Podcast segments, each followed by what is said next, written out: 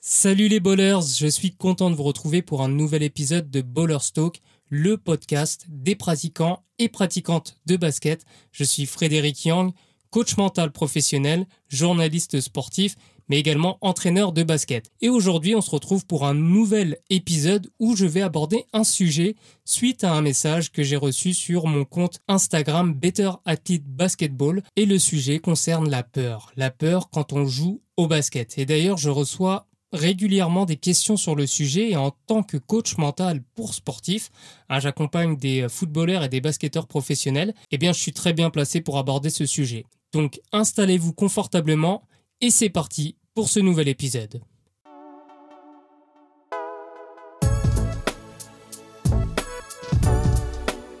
Donc la question que j'ai reçue sur Instagram traitait de la peur de perdre un ballon pendant un match. En fait, c'est une jeune fille qui m'a envoyé un message pour me dire qu'elle avait des difficultés à monter le ballon en tant que meneuse car elle avait la pression de la défense sur elle, elle avait peur de perdre la balle et résultat, elle perdait souvent la balle. C'est d'ailleurs un, phénomène qui revient souvent hein, chez les jeunes meneurs de jeu, je reçois euh, souvent ce type de message. Cet été, j'avais reçu un message similaire et c'est une peur qui va concerner donc avant tout euh, les meneurs de jeu, car ce sont les joueurs qui vont toucher le plus la balle, et notamment euh, c'est eux qui ont la responsabilité, eux ou elles, hein, euh, meneuses et meneurs de jeu, qui ont la responsabilité de remonter le terrain. Et moi, en tant que joueur, j'étais également meneur de jeu, donc j'ai bien connu ce problème. Et j'ai eu cette même peur, cette peur de perdre la balle, et cette peur, hein, malgré mon, très bon maniement de balle hein, depuis que je suis jeune, moi j'ai beaucoup travaillé le dribble, donc j'étais très bon, mais par contre, euh, euh, souvent en match, c'est vrai qu'à mes débuts, hein, j'avais j'avais peur aussi de perdre la balle. Et quand je suis monté après dans des dans des divisions supérieures, en région, même en national, bah là il y a y a le niveau qui est différent. Les défenseurs sont beaucoup plus forts. Et moi, vu que j'étais un jeune meneur, et eh ben forcément euh, le coach adverse souvent il, il, demandait à son meneur de me prendre en tout terrain, de me mettre le plus de pression possible. Et ça m'arrivait de perdre des balles, surtout quand on ne maîtrise pas l'environnement et qu'on n'est pas qu'on n'a pas encore une grande confiance en soi. Et moi, ça m'est arrivé. Et du coup, euh, ben, on va traiter justement de, de cette peur. Mais avant toute chose, le plus important, c'est de définir la peur. Est-ce que vous savez ce qu'est la peur? Alors la peur, c'est une émotion. Une émotion, par définition, c'est quelque chose que l'on ne peut pas contrôler ou arrêter, car c'est toujours en mouvement. Le mot émotion vient du latin emovare, qui définit un mouvement de l'intérieur vers l'extérieur. Donc une émotion, c'est quelque chose qui va et qui vient sans qu'on puisse vraiment le contrôler. Ce que l'on peut contrôler, ce sont les sentiments que l'on va ressentir après une émotion. Donc notre réaction à cette ou ces émotions. Et vous allez me demander quelle est la différence entre une émotion et un sentiment? Eh bien, je vous pose la question. À votre avis, quelle est la différence entre une émotion et un sentiment? Alors, un sentiment, c'est en réalité notre perception d'une émotion, c'est-à-dire qu'on va mentaliser notre émotion. Senti, mental, sentiment, c'est ça, c'est cette idée de mentaliser ce que l'on ressent. Donc un sentiment, c'est notre ressenti par rapport à une émotion. L'émotion, c'est quelque chose que l'on ressent et que l'on ne peut pas contrôler, le sentiment, c'est notre perception de cette émotion. Il faut savoir que nous avons, que nous ressentons quatre émotions principales. 1. La peur, 2. La colère, 3. La joie, 4. La tristesse. Alors il n'y a pas de hiérarchie, hein, c'est, les quatre émotions principales, la peur, la colère, la joie et la tristesse. Et quand on reçoit, en fait, quand on, on regarde ces émotions, on se rend compte qu'il y a trois émotions négatives, entre guillemets, et une seule positive. Mais en fait, en réalité, ça ne change pas grand-chose car aucune émotion n'est en réalité positive ou négative. On peut croire que la peur, la colère ou la tristesse, ce sont des émotions négatives et que la joie, c'est positif, mais en fait, vous allez le voir que ce n'est pas du tout le cas parce que une émotion, c'est juste une émotion on va ensuite nous-mêmes automatiquement interpréter de manière positive ou négative cette même émotion. Donc on peut ressentir de la joie, mais on peut faire de la joie quelque chose de négatif, comme on peut faire de la peur quelque chose de positif. Donc la peur, pour revenir au sujet principal, elle va arriver sans prévenir, parce que euh, la peur, bah c'est une émotion, donc on ne peut pas la contrôler. Quand euh, on, est confronté à une situation euh, bah, qu'on ne connaît pas, on peut avoir peur. Ben là, c'est pareil pour les jeunes basketteurs. Lors d'un premier match de compétition, ils jouent euh, devant un public, euh, peut-être devant des parents, et donc ils peuvent avoir peur de perdre la balle parce que euh, on va on va voir justement qu'est-ce qu'il y a derrière cette peur. Donc quand la peur qui arrive sans prévenir vous rend anxieux, anxieux c'est un sentiment ou nerveux. Ça peut vous rendre anxieux ou nerveux. Donc là pour le coup, c'est des sentiments qui entraînent un sentiment va entraîner derrière des réactions physiologiques. Donc, euh, par exemple, euh, la tête qui, qui, chauffe, on commence à transpirer. Quand on, quand on se sent nerveux, quand on se sent anxieux, euh, on tremble. moi, personnellement, quand je suis anxieux, ben oui, j'ai chaud, j'ai la tête qui, qui chauffe. Hein. je sens derrière la tête que c'est en train de, de chauffer. Je me dis plein de choses négatives, plein de messages négatifs à l'intérieur de ma tête, j'ai plein d'images qui me viennent en tête, euh, tout se mélange et en général je ne tiens pas en place aussi. Donc moi c'est mes symptômes quand je suis nerveux, quand je suis anxieux. Vous avez aussi des symptômes euh, qui sont propres à vous, mais en tout cas vous savez que euh, dans des situations où vous êtes anxieux et nerveux, vous avez donc des réactions physiologiques. Pour revenir à, à ce que je disais tout à l'heure, la joie par exemple c'est une émotion qui peut créer de l'excitation donc l'excitation, c'est un sentiment. Et quand je suis excité, ben moi, pour, euh, pour ma part, je suis souriant, je saute sur place, j'ai besoin de bouger, de faire des grands gestes. Dans ma tête, tout est lumineux. Et là encore, il s'agit d'une réaction en réponse à une émotion. Donc en réalité, on ne peut pas contrôler nos émotions, mais bien nos réactions qui vont suivre ces émotions. Et donc, globalement, on va pouvoir agir sur nos sentiments et non pas sur nos émotions. Car le sentiment est par définition la création de notre mental. Et vu que c'est une création, on peut agir dessus. Donc jusque-là, j'espère que c'est bien clair pour vous. Et si ce n'est pas le cas, ben, réécoutez ce passage avant de passer à la suite. Si c'est clair pour vous, on va pouvoir entrer dans le vif du sujet. Donc pour tous ceux et celles qui ressentent de la peur avant ou pendant un match, eh ben, déculpabilisez-vous c'est tout à fait normal d'avoir peur avant un match ou pendant un match, car c'est une émotion, et je le répète, une émotion est incontrôlable. Même Michael Jordan, même LeBron James ressentent de la peur avant et pendant un match. C'est juste qu'ils ont appris à gérer leurs sentiments et à réagir de façon positive à cette émotion qui est la peur et ils savent maintenant pour euh, LeBron James, qui est toujours en activité, lui, il sait réagir à cette émotion de manière efficace. La peur, c'est en réalité juste un messager qui vous prévient qu'il y a un danger imminent. C'est essentiel et même indispensable d'avoir peur. La peur, c'est une émotion qui peut vous sauver la vie. Si vous n'avez pas peur de traverser la rue alors que le trafic est dense et que le feu est vert pour les automobilistes, eh ben vous, vous allez vous faire renverser et vous pouvez mourir. Donc inconsciemment, c'est la peur qui vous sauve dans ces cas-là. La peur, bah, c'est fait pour vous protéger. Hein. c'est une émotion qui vous protège. Donc sur le terrain, quand vous avez peur, c'est la même chose. Il s'agit juste d'un message pour vous prévenir d'un danger. Quand tu montes la balle, quand vous montez la balle et que la défense fait un marquage tout terrain, bien là, c'est votre mental qui va vous dire de vous méfier, car les risques de perdre le ballon sont plus importants. En fait, c'est juste une alerte. Cette peur, c'est juste une alerte pour vous dire, OK, préparez-vous. Mais dans ces situations, certains ou certaines vont paniquer, parce qu'ils ne vont, pas connaître cette situation. Donc, vu que c'est la première fois qu'ils vont être confrontés à ce genre de situation, ben, cette nouveauté, cette peur, eh ben, cette peur va les faire paniquer. C'est un sentiment, la panique. Donc, derrière, qu'est-ce qui va se passer quand on panique? Eh ben, on se précipite. Et quand on se précipite, bah, on est moins précis. Et la précipitation, hein, c'est un mécanisme de défense qui est classique. On essaye de fuir une situation qui est inconfortable.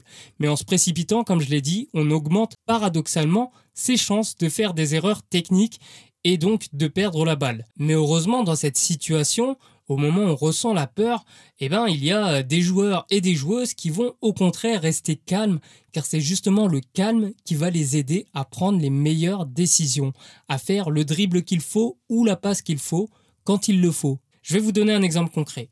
J'accompagne actuellement un jeune joueur de basket sur le plan mental. Sous la pression, ce jeune joueur faisait souvent des portées de balles et des reprises de dribble sans même qu'il ne se rende compte. En fait, euh, dès qu'on lui mettait un peu de pression, il commençait à porter la balle. Et moi, je lui ai demandé qu'est-ce qui se passait dans sa tête exactement quand un défenseur le pressait de manière intense? Il m'a répondu que, En fait, quand un défenseur me presse comme ça, j'ai peur de perdre la balle, donc je fais ça pour ne pas la perdre. Donc je fais ça, c'est son passage de la main droite à la main gauche. Mais derrière, je lui réponds, mais quand tu fais ça, qu'est-ce qu'il se passe? Et bien il me répond, je fais des reprises de dribble ou des portées de balle. Et donc je lui dis, au final, quel est le résultat?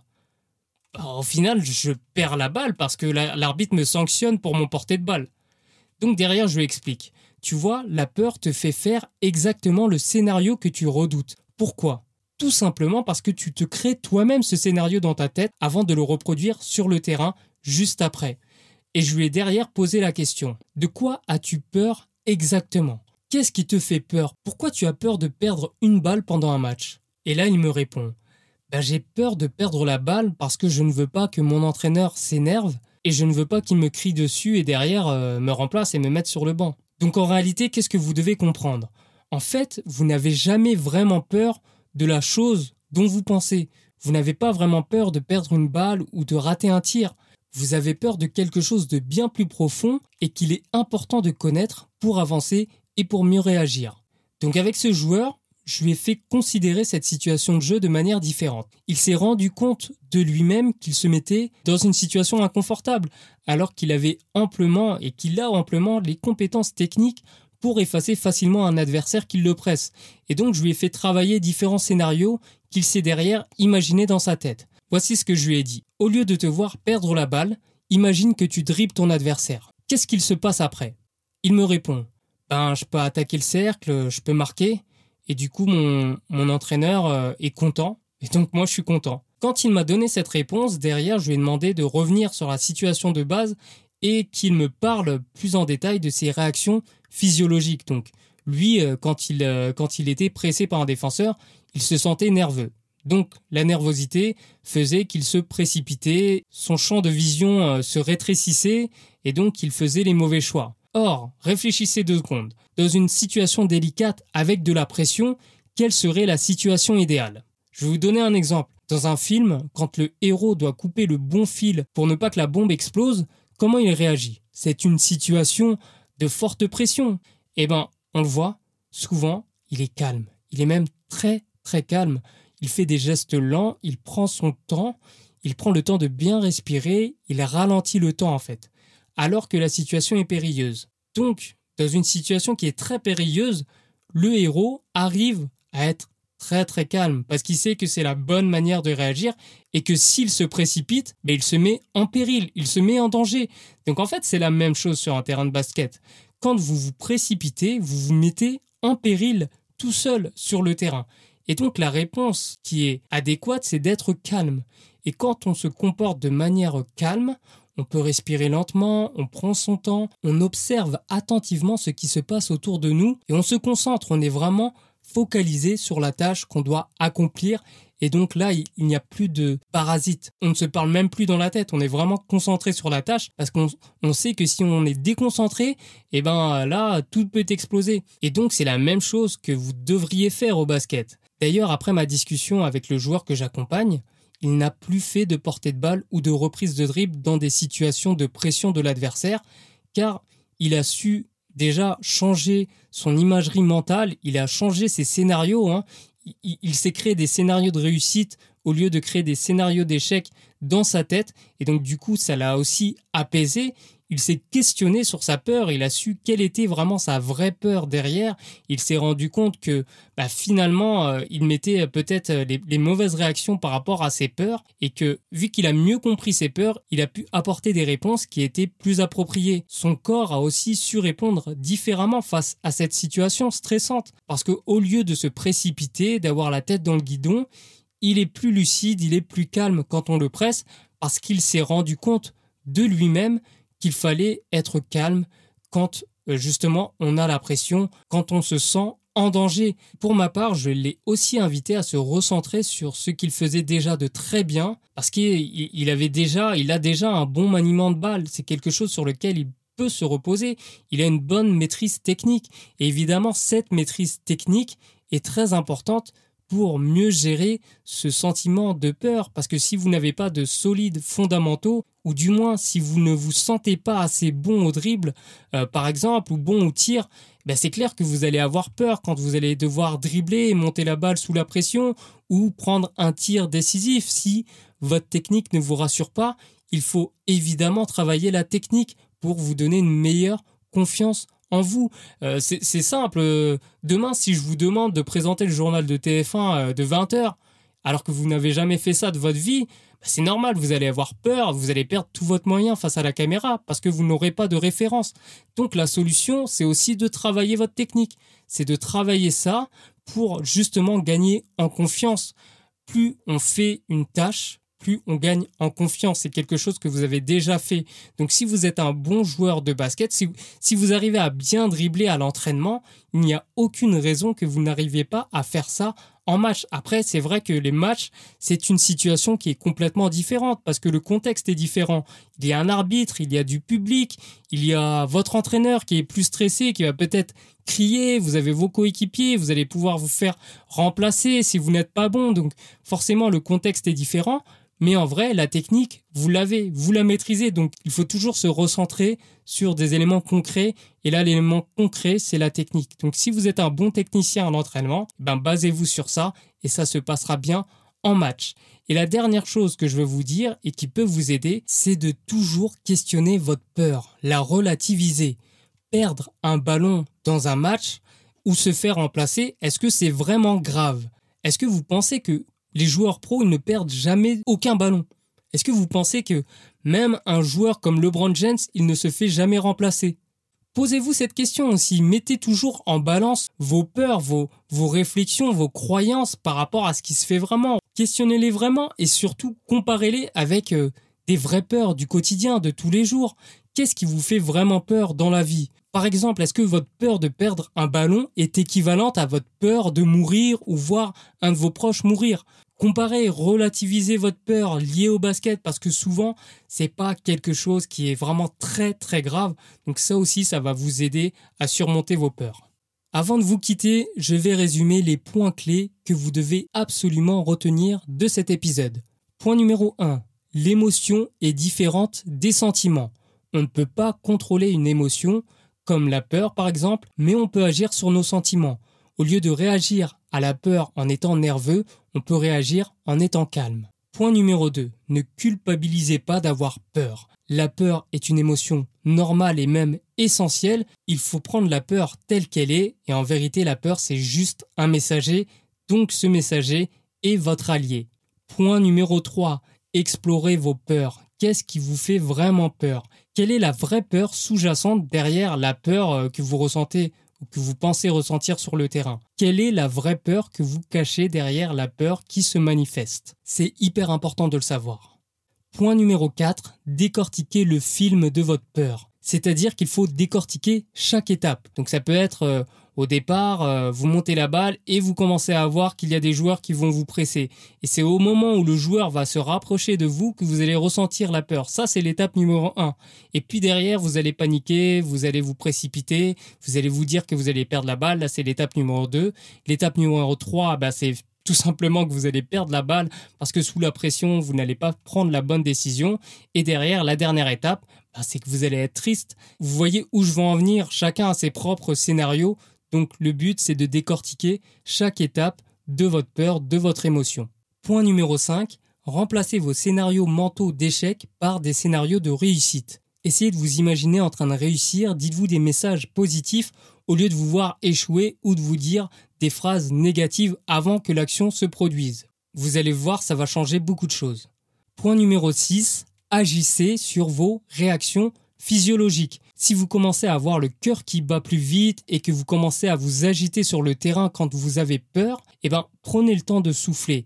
En respirant lentement, vous allez vous calmer. Reprenez le contrôle de votre corps. Pensez à un chirurgien qui opère à cœur ouvert. Il est dans une situation très stressante, mais il en profite justement pour être le plus calme possible. Il prend son temps, il respire. Inspirez-vous de ça inspirez-vous, agissez sur votre corps. Ça, vous pouvez le contrôler. Vous ne pouvez pas contrôler la peur, mais vous pouvez contrôler vos réactions physiologiques. Et c'est hyper important. Point numéro 7, travaillez toujours la technique, le concret pour gagner en confiance. Si vous réussissez un geste plusieurs fois à l'entraînement, c'est que vous pouvez le faire en match. Et le dernier point, le point numéro 8, c'est questionner votre peur. Cette peur est-elle vraiment grave par rapport aux pires peurs que vous puissiez avoir Voilà, c'est la fin de cet épisode, j'espère qu'il vous a plu. Si c'est le cas, faites-le savoir sur toutes les plateformes de podcast en laissant un commentaire, c'est hyper important.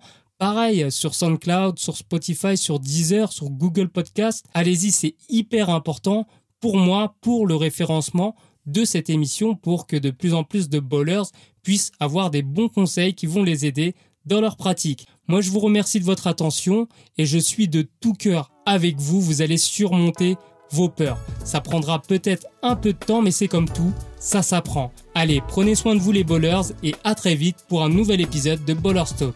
Ciao